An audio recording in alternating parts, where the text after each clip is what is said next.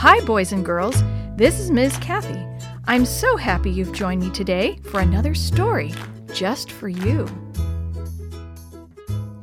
Dangerous Dewey, the Most Wanted Man in Maryland by Jack Calkins.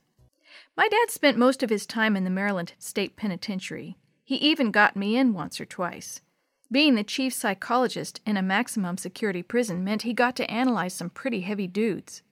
My childhood was filled with stories about prison riots, hunger strikes, padded cells, and executions. I don't recommend that kind of childhood for everybody, but the Lord taught me some incredible things through my dad. One prisoner my father tried hard to help was a guy who we would call Dewey. He'd been convicted of armed robbery and attended one of my dad's psychotherapy groups. Dewey learned to trust Doc, as the prisoners called my dad. He was one of the few people Dewey would ever trust in his life. I was about 10 years old when Dewey escaped. Everyone was looking for him. The governor even called out the army to help. Being considered armed and dangerous, Dewey became the most wanted man in the state of Maryland. FBI men and state and local police combed the streets of Baltimore looking for dangerous Dewey, but nobody could find him, and there was only one man Dewey would ever surrender to. The black telephone in the dining room rang just after sundown. I remember it was getting dark and a storm had blown in. Mom answered and motioned for Dad to come take the call. What I remember of the conversation went something like this Where are you? Don't move. I should be there in about 25 minutes. Okay. He walked over to the closet at the bottom of the stairs, pulled out a thin khaki raincoat, and while buttoning it up without raising his eyes, said, If I'm not back in one hour, call the police. As he opened the door, the wind blew in a sheet of rain. Dad slammed the door tight behind him.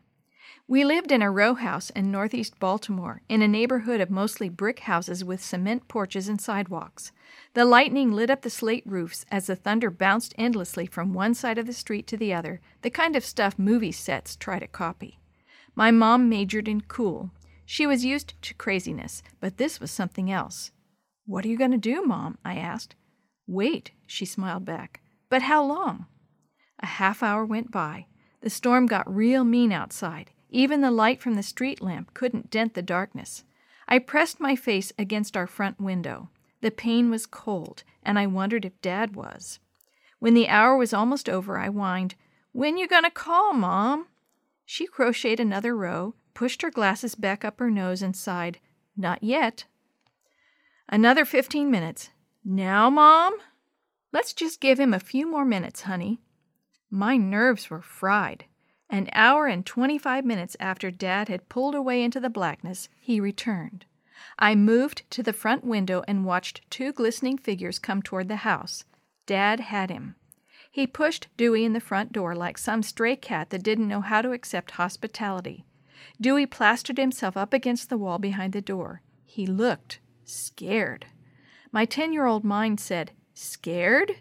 The most wanted man in the state was standing, shaking, dripping water on our living room floor. This is the nicest house I've ever been in, ma'am, he softly choked to my mom.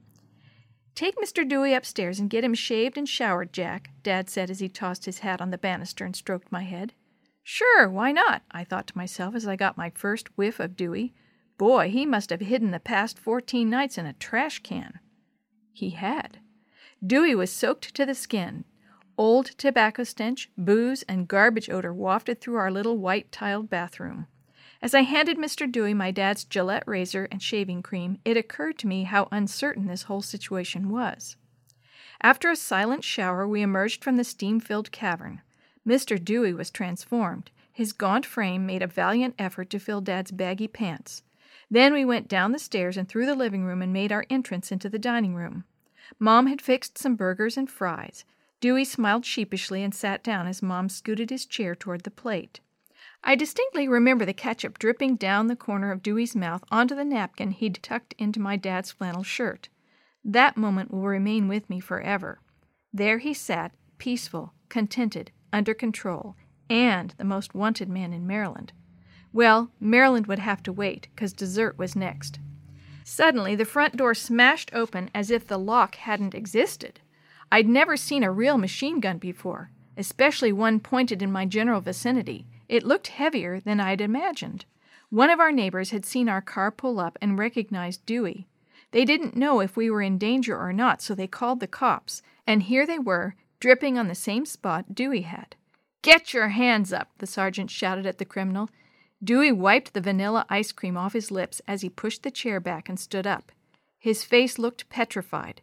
Now he was dangerous. It was the first time I'd been afraid since Dad returned. It was standard operating procedure for any suspect to be frisked immediately. Everything happened so fast, though, the police must have forgotten. But Dewey hadn't.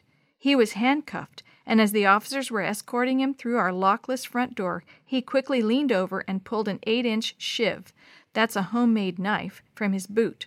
Holding it by the blade, he handed it to my father while sneering at the sergeant. Mr. Dewey could have carved us up, but his faith in my father tamed him. The most wanted man in the state had held my hand, let me lead him around like a puppy, and even apologized to me for the way he smelled. Kindness is sure powerful stuff. Later in life, God's loving kindness tamed me. Memories of old Dewey helped me appreciate the faithfulness of my Heavenly Father's love. Whenever I'm tempted to wallow in self righteous religion, I remember that crazy night and that it was my Father's faithfulness that had made all the difference. It still does.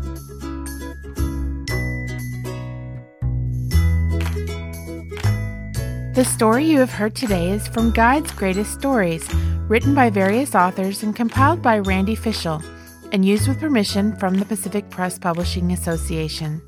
If you're interested in any other books published by the Seventh day Adventist Church, please visit AdventistBookCenter.com or call 1 800 765 6955.